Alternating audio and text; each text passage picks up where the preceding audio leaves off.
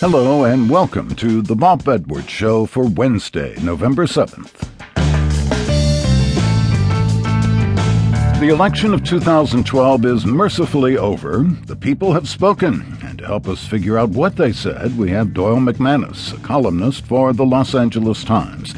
Later in the hour, we'll revisit the presidency of John F. Kennedy, who had a secret taping system installed at the White House.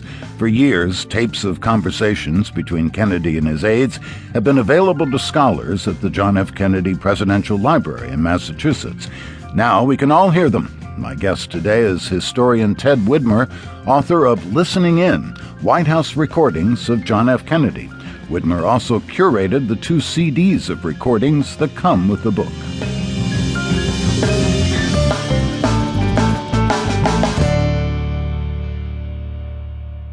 In 2008, the final polls leading into Election Day, Barack Obama led Senator John McCain by 7.3% in the polls averaged by Real Clear Politics.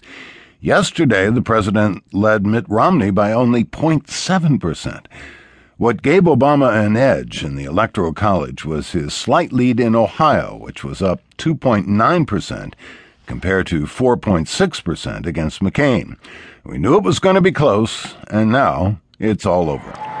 The task of perfecting our union moves forward.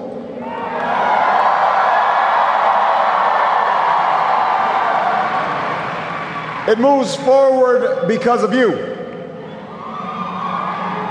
It moves forward because you reaffirmed the spirit that has triumphed over war and depression the spirit that has lifted this country from the depths of despair to the great heights of hope. The belief that while each of us will pursue our own individual dreams, we are an American family and we rise or fall together as one nation and as one people. Barack Obama ended the night with at least 303 electoral votes, winning the election. Doyle McManus is the Washington columnist for the Los Angeles Times, and he's here to hash out the presidential and state results. Doyle, what do you take from last night's results? What does this say about the nation?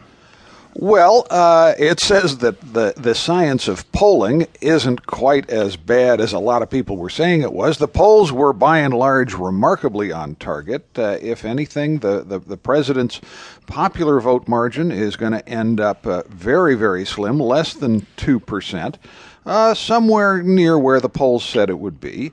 Uh, so uh, he will have gotten a majority for his second term in